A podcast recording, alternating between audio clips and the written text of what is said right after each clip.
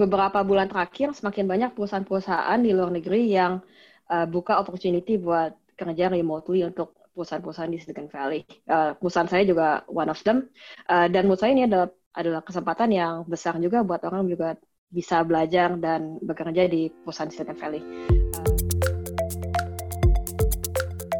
Selamat datang kembali di ceritanya Developer Podcast bersama saya Riza. Dan di podcast ini kita akan mendengarkan cerita dari developer, programmer, software engineer keren tentang masa lalu, masa kini, dan masa depan mereka. Tentang bagaimana mereka memulai karir sebagai developer. Dan kita juga akan mengorek-ngorek cerita tentang komputer pertama mereka, pengalaman ngoding pertama, pekerjaan pertama, hingga hal-hal random lainnya. Podcast ini diedit dan diproduksi oleh Deep Tech Foundation, sebuah lembaga non-profit yang mempunyai misi yaitu menyetarakan talenta digital di seluruh Indonesia. Dan sekarang kita sudah bersama Feni Johana, uh, Direktur of Engineering-nya Quora yang ada di belahan dunia lain di Sunnyvale, California. Uh, mungkin kita sapa dulu ya. Halo Feni. Halo, halo Mas Riza, apa kabar? Baik, baik. Gimana kabarnya di sana di Sunnyvale? Baik, baik ya. Uh, di sini isolasi lah karena isolasi ya? lagi tinggi juga ya. Hmm. Lagi musim apa di sana? lagi winter lah. Oh winter. Oh kirain musim duren enggak ya? I wish. Oke, okay, uh, eh, kita akan cerita-cerita santai. Uh, gimana ceritanya bisa berkenalan dengan komputer gitu pertama kali?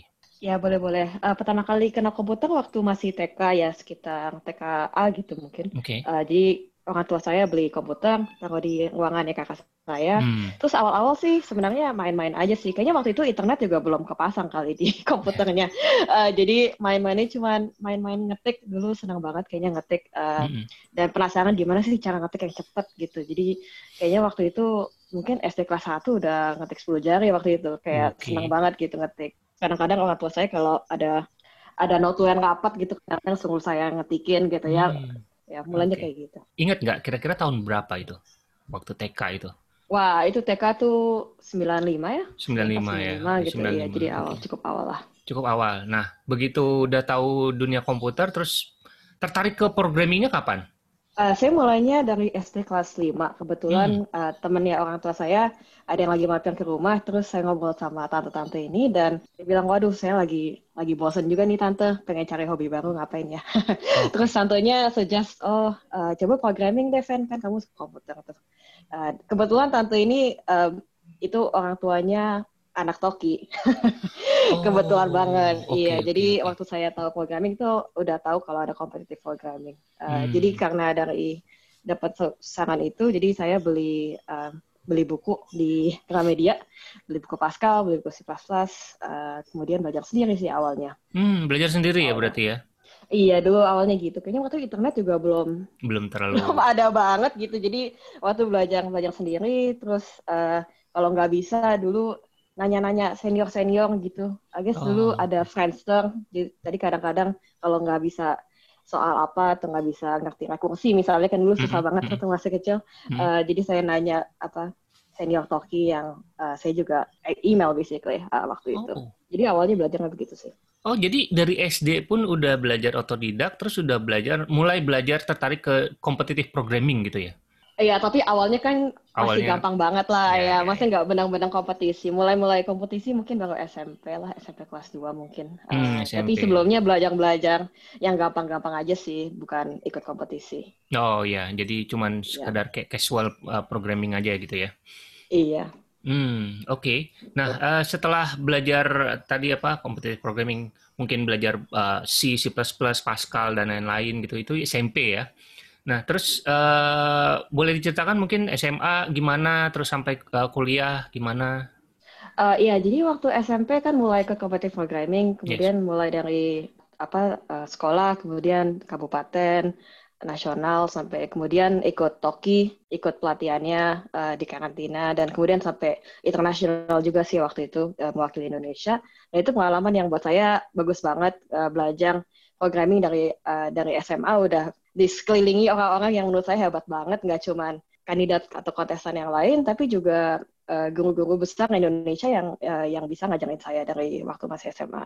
Dan itu menurut saya berguna banget. Sejak saat itu udah udah tahu sih kira-kira mau sekolah uh, computer science karena saya suka banget competitive programming, suka banget kayak problem solving, dan tahu juga kalau programming ini bisa dipakai cuma buat competitive programming aja, tapi bisa buat yang lain-lain juga.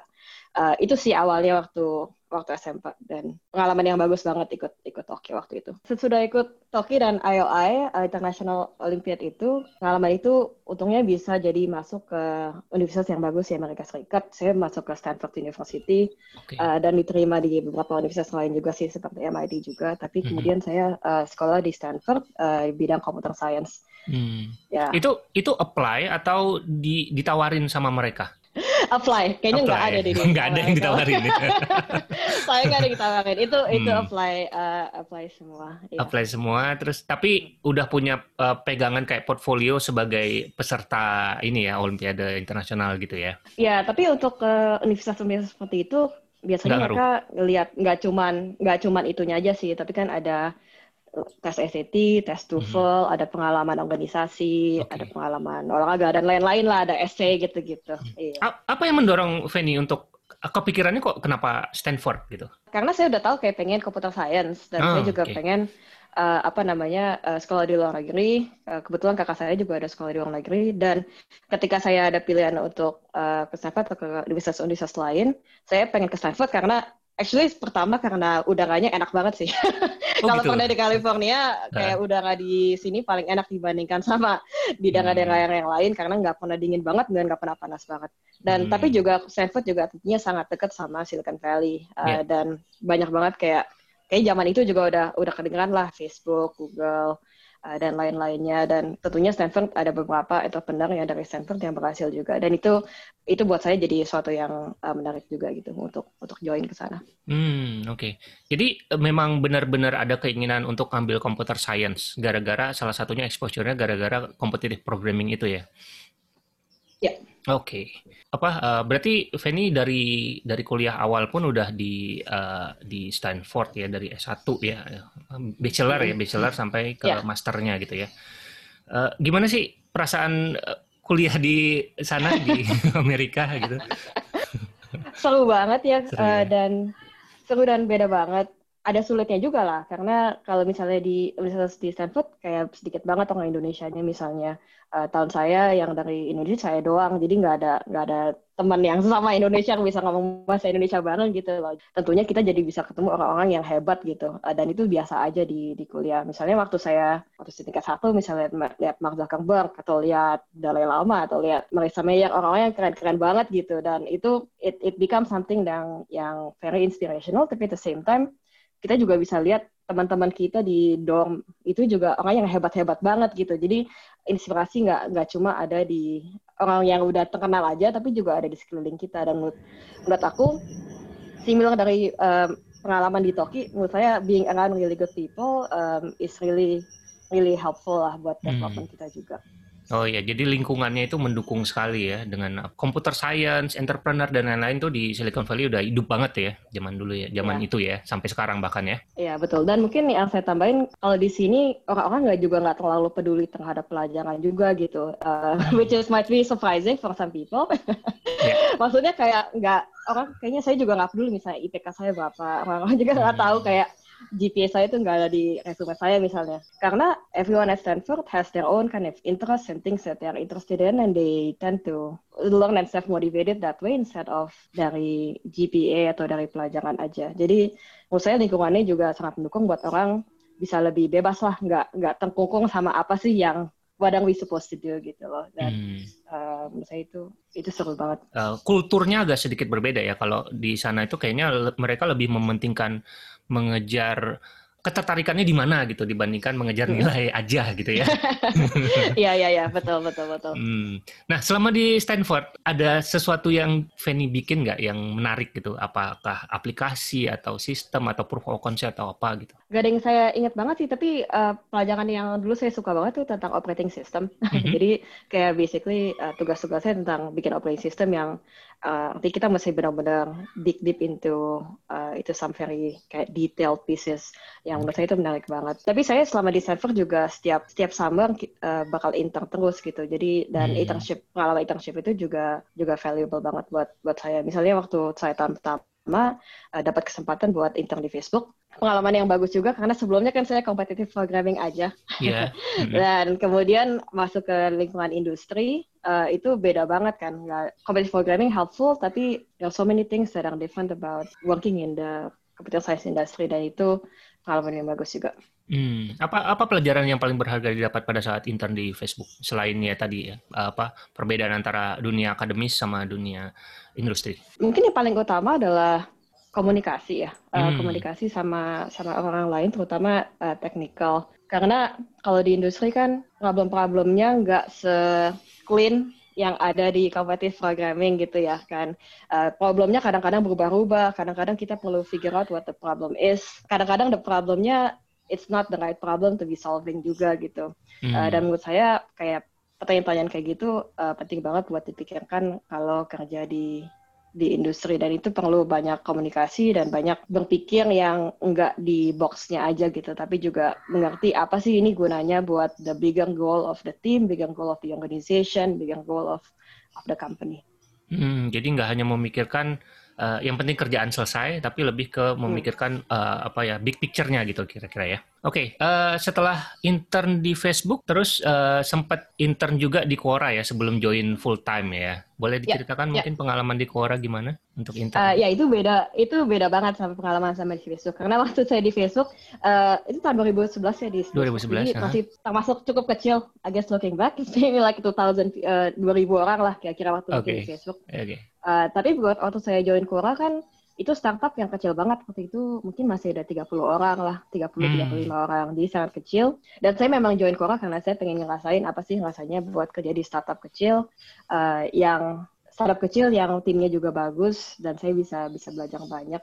Tapi produknya juga masih berkembang banget. Ya itu pengalamannya sangat beda. Karena waktu di Facebook saya kerjanya di bidang core system. Jadi yang bidangnya nggak berhubungan sama produk sama sekali Uh, tapi begitu saya pindah ke Quora uh, waktu intern itu kerjanya lebih di daerah product engineering. Okay. Itu juga dan karena perusahaannya juga masih kecil, jadi perlu lebih bergerak cepat lah dibandingkan kalau uh, kalau di Facebook dan lebih banyak uh, melihat cara berpikir dan cara decision making perusahaan juga dan yang menurut saya sangat berguna banget di uh, di masa-masa awal itu terutama. Oh jadi impactnya lebih berasa karena timnya masih kecil ya? Ya impactnya berasa berasa banget dan kayaknya dalam satu summer tuh bisa ngelakuin banyak banget gitu loh okay. uh, dibandingkan uh, dibandingkan sebelumnya dan lebih merasa ownership over the the company company hmm. sukses juga walaupun hmm. sebagai intern waktu itu.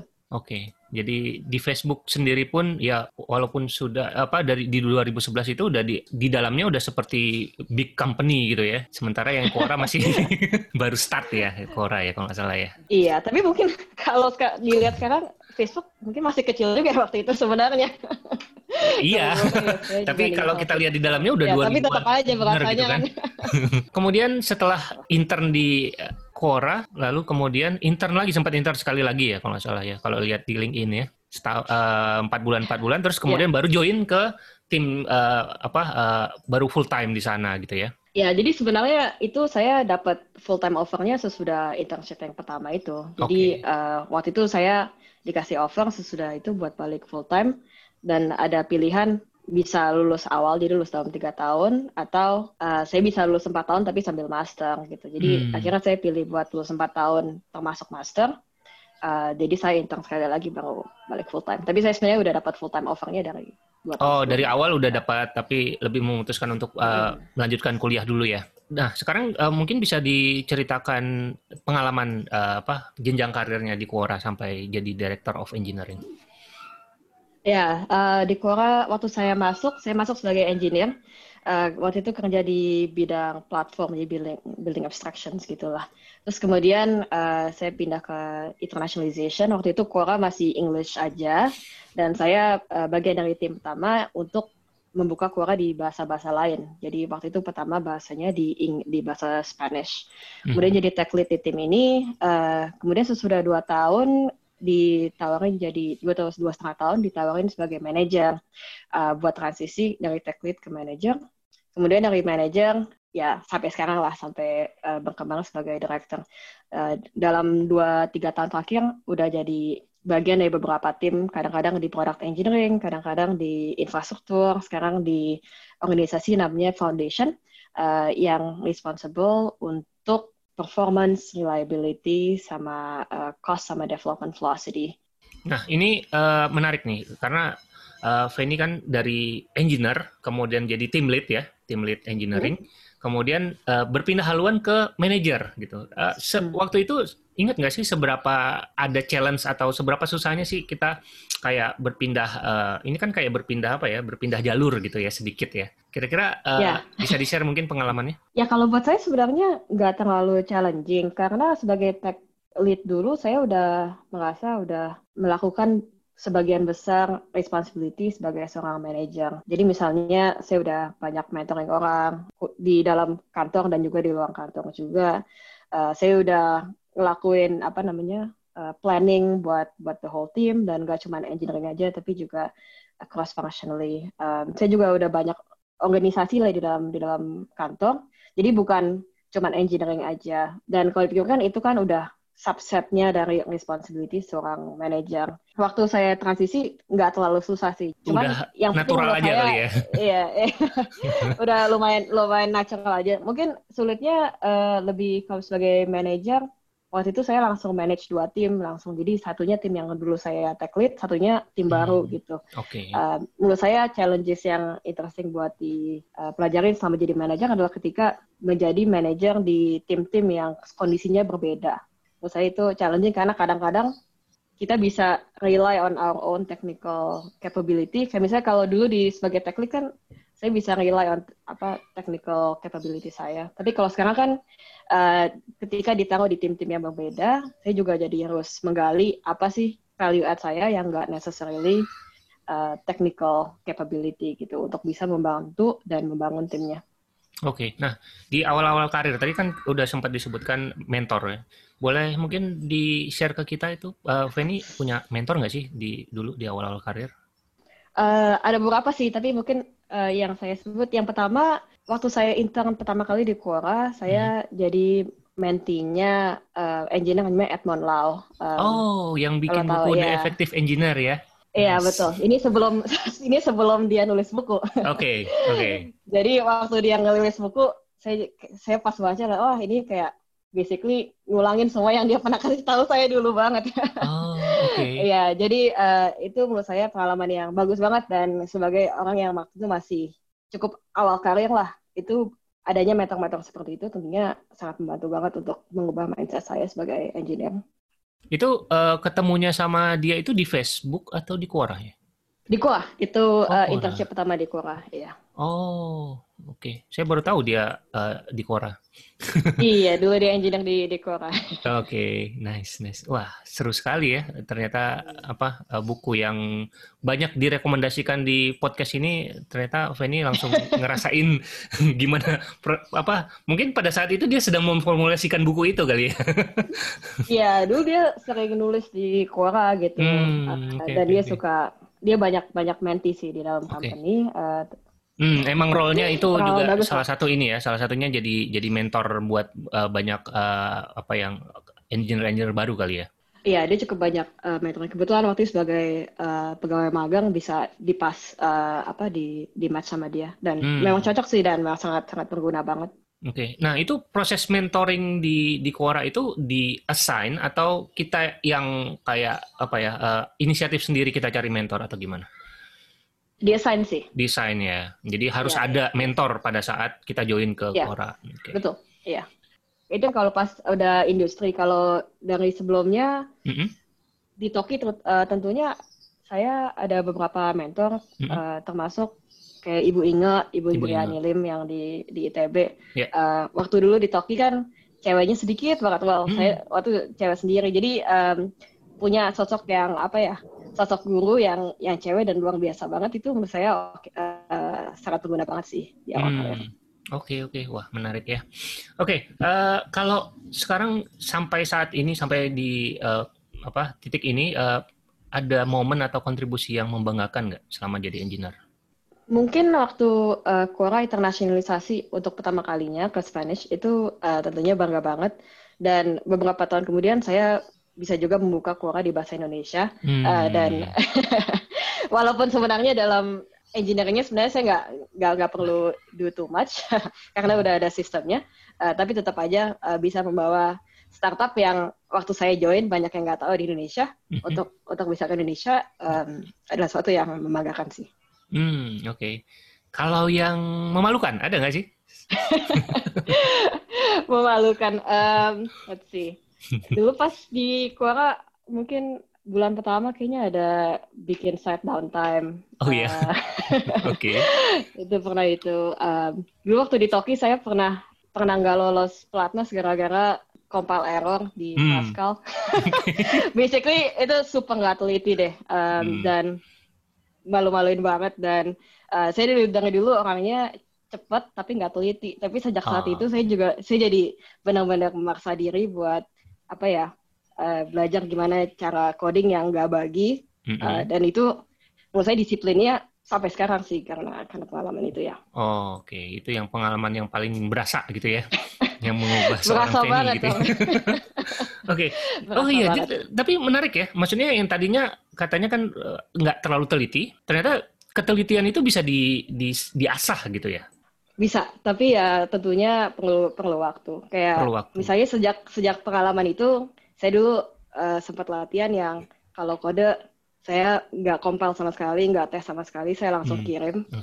masih masih sukses gitu kan. Okay. Itu kayak ngelakuin itu selama, ber berhari-hari gitu banyak soal dan itu uh, ngelatih ngelatih ngelatih disiplin lah dan hmm. dan bikin saya juga jadi lebih confident dalam dalam coding gitu karena udah terbiasa udah terbiasa coding cepet tapi yang yang akurat gitu menurut saya itu pengalaman yang bagus sih. Sekarang kita uh, lanjut apa pembahasannya ke pekerjaan saat ini sebagai Director of Engineering-nya Quora itu kerjaannya ngapain aja sih? Kayak job desk-nya, role-nya gitu.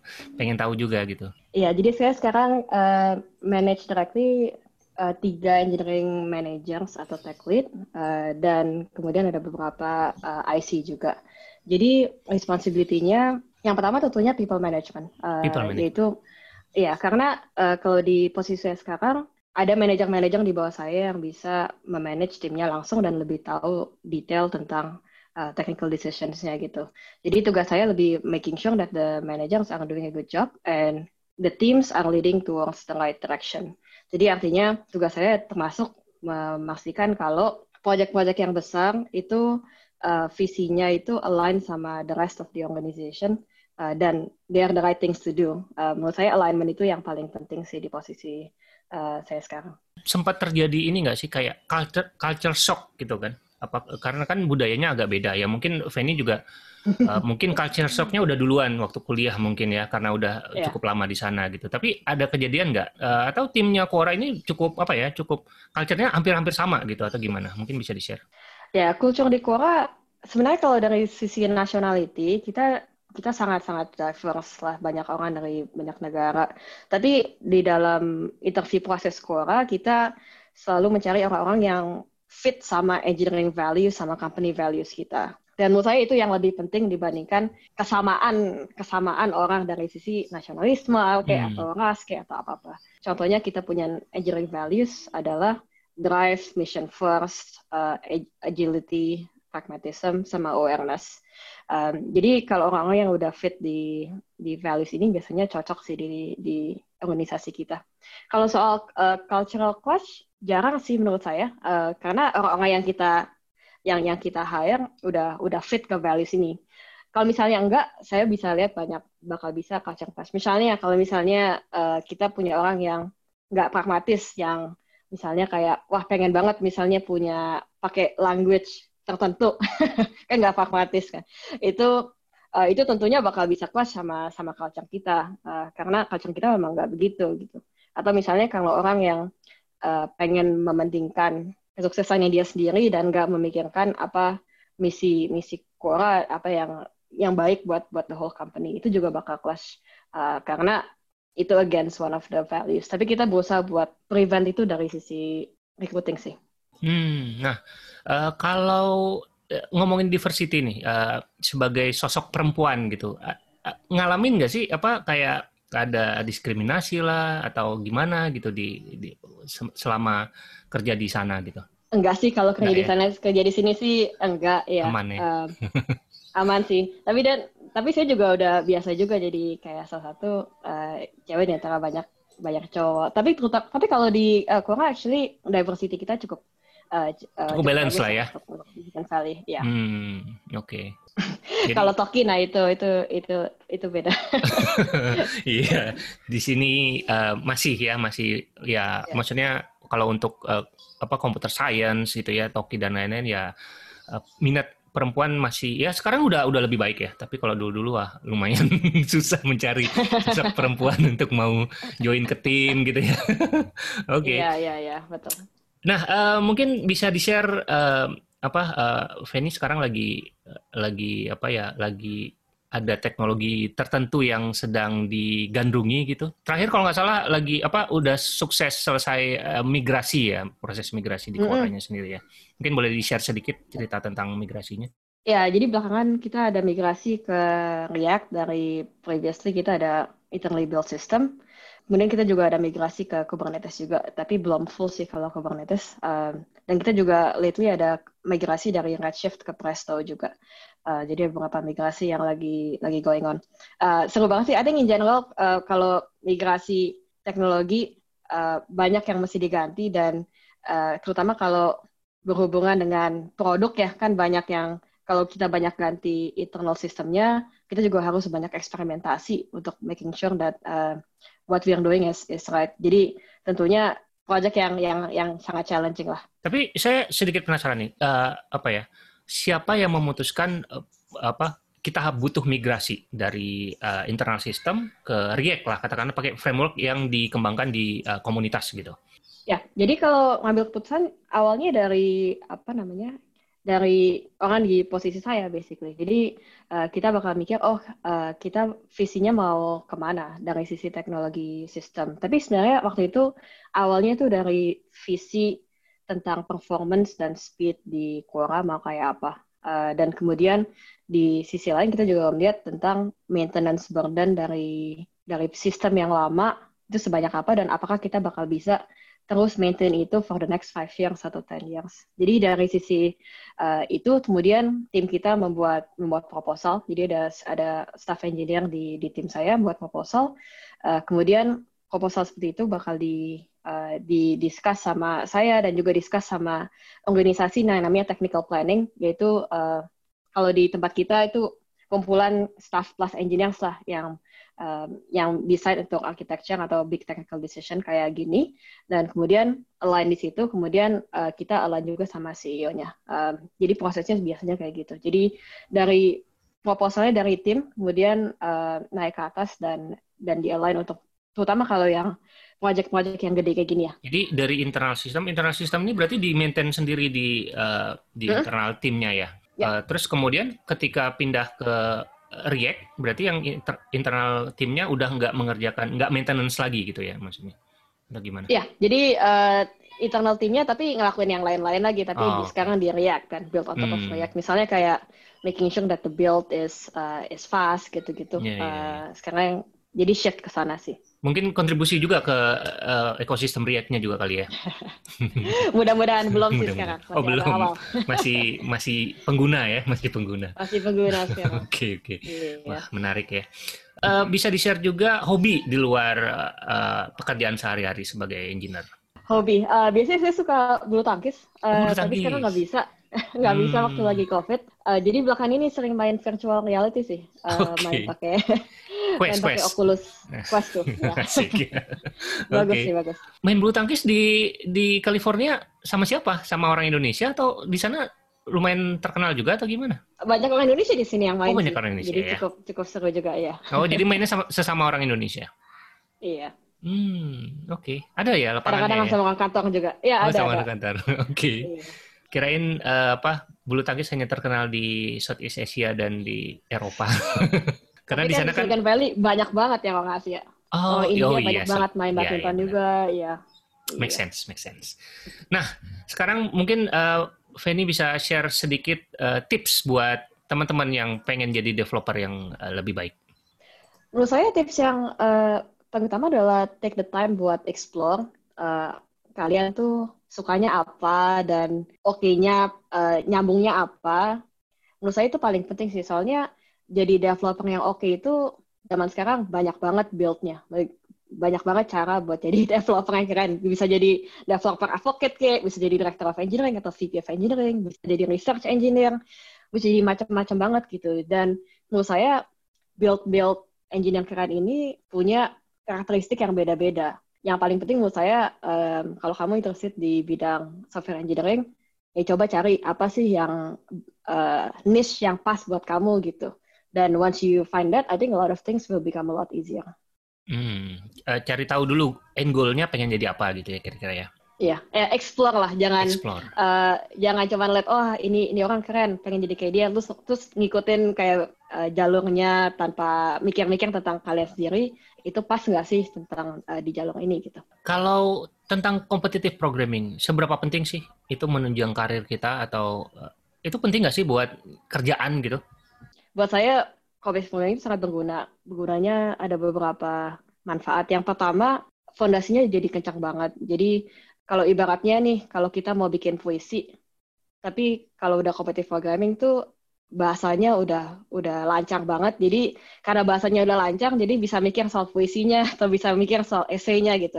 Kalau misalnya enggak, mungkin kadang-kadang masih bingung-bingung mikirin bahasanya sebelum bisa ngelakuin bisa mengarang puisinya gitulah ya. Okay. Uh, dan menurut saya competitive programming itu berguna untuk bikin untuk build that foundation. Dan competitive programming juga menurut saya berguna untuk membangun mental. dan menurut saya mental itu berguna banget untuk certain types of engineering work that you might do. Um, karena terutama kalau di leadership position terutama bakal stress lah, bakal ada banyak pressure gitu-gitu. Dan menurut saya ada di bidang competitive programming itu berguna juga untuk membangun uh, mental under pressure dan tetap uh, ngelakuin kerjaan yang baik lah. Dan pattern matching menurut saya sih berguna lah, terbiasa untuk pattern matching karena di competitive uh, programming atau di computer science atau di bidang industri nggak ada tuh masalah yang baru banget gitu. Jadi uh, penting banget buat belajar dan terbiasa untuk pattern matching terhadap apa yang udah dilakuin sebelumnya um, atau apa yang sudah kamu amatin gitu dari orang lain menurut saya gunanya lebih itu sih bukan tentang algoritmanya sendiri ya kalau menurut saya. Uh, tentunya Competitive programming berguna buat masuk universitas yang bagus atau masuk perusahaan yang bagus itu berguna juga. Waktu saya tingkat satu saya belum nggak bisa nggak tahu apa-apa selain competitive programming tapi tetap bisa dapat banyak internship offer dari banyak company dan menurut saya itu tentunya berguna juga untuk get get the get your foot in the door lah. Hmm, iya ya salah satu apa uh, coding interview yang paling ini kan seringnya problem-problem yang ada di competitive programming juga ya. Ya. buat interview ya. Iya. apa pertanyaan berikut ini cukup sering uh, apa ya dilontarkan oleh pendengar ya. Jadi gimana sih caranya bisa dapat kerjaan sebagai engineer di luar negeri? Apakah kita kita yang apa developer developer di Indonesia itu punya peluang nggak sih di luar gitu? Seberapa besar peluangnya dan uh, mungkin bisa di share juga uh, insight-nya? Ada banget, terutama sekarang beberapa bulan terakhir semakin banyak perusahaan-perusahaan di luar negeri yang uh, buka opportunity buat kerja remotely untuk perusahaan-perusahaan di Silicon Valley. Uh, perusahaan saya juga one of them. Uh, dan menurut saya ini adalah adalah kesempatan yang besar juga buat orang juga bisa belajar dan bekerja di perusahaan Silicon Valley. Tentunya ada time difference yang yang harus di uh, dijalani juga, tapi ini menurut saya opportunity yang bagus. Um, dan sekarang juga banyak opportunity kayak misalnya um, kontribusi ke open source. Saya juga banyak dengar kadang-kadang teman-teman yang dari Indonesia kontribusi ke open source dan itu kontribusi dipakai untuk dipakai perusahaan-perusahaan Silicon Valley juga kan. Jadi uh, sebenarnya banyak lah cara buat buat go global in in, in that sense. Hmm, oke. Okay. Jadi bisa apa? Uh, salah satu sisi positif dari COVID adalah uh, semakin banyak perusahaan yang uh, bekerja menerima pekerjaan remote ya sekarang ya mau nggak hmm. mau gitu ya dan yeah. tidak menutup kemungkinan uh, seterus, akan seterusnya gitu ya Iya, uh, dan banyak perusahaan yang uh, bakal permanen kayak gini. Kayak misalnya hmm. Quora juga bakal permanen uh, buka remote first opportunity. Okay. Uh, dan tentunya ini menurut saya tren yang positif lah ya. Dan yang likely bakal bakal diikutin sama company lain juga sih. Iya iya iya. Oh jadi Cora sebelumnya juga uh, nggak remote ya, jadi harus onsite ya? Nggak.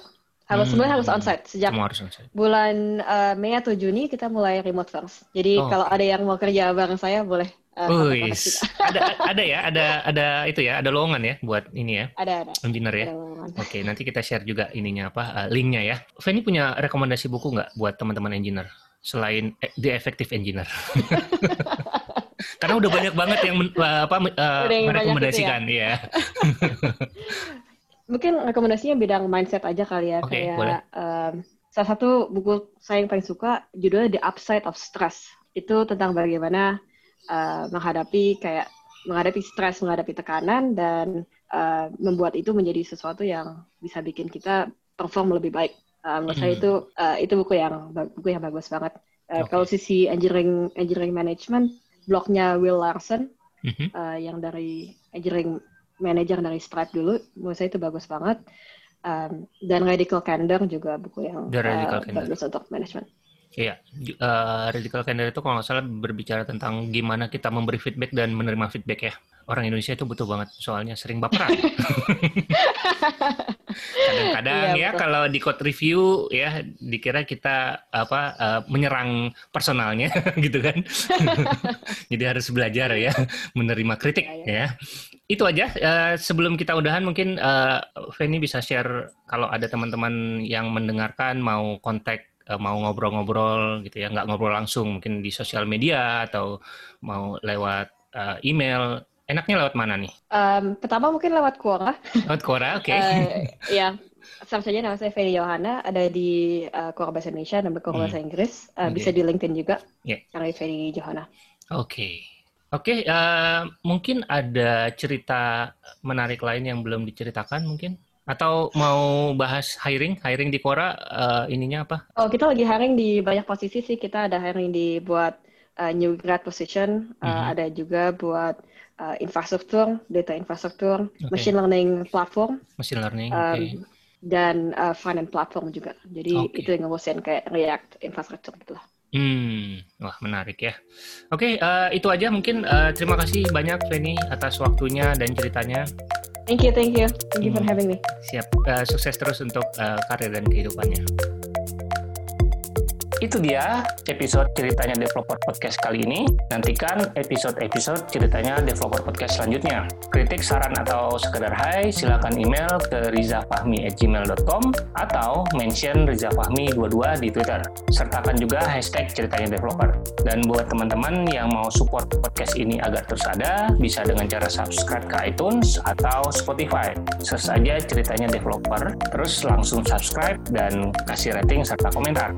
Bisa juga subscribe ke podcast klien pilihan seperti Pocket Cast, Anchor FM, Google Podcast, dan masih banyak yang lainnya. Jangan lupa tinggalkan juga komentar atau review di sana. Selain support dalam bentuk rating, saya juga mengharapkan teman-teman untuk support podcast ini dalam bentuk lain. Teman-teman bisa mendonasikan sebagian uangnya untuk keperluan podcast ini. Teman-teman bisa donasi lewat GoPay atau OVO via karyakarsa.com slash rizafahmi. Sekali lagi, karyakarsa.com slash rizafahmi. Sampai bertemu di episode berikutnya.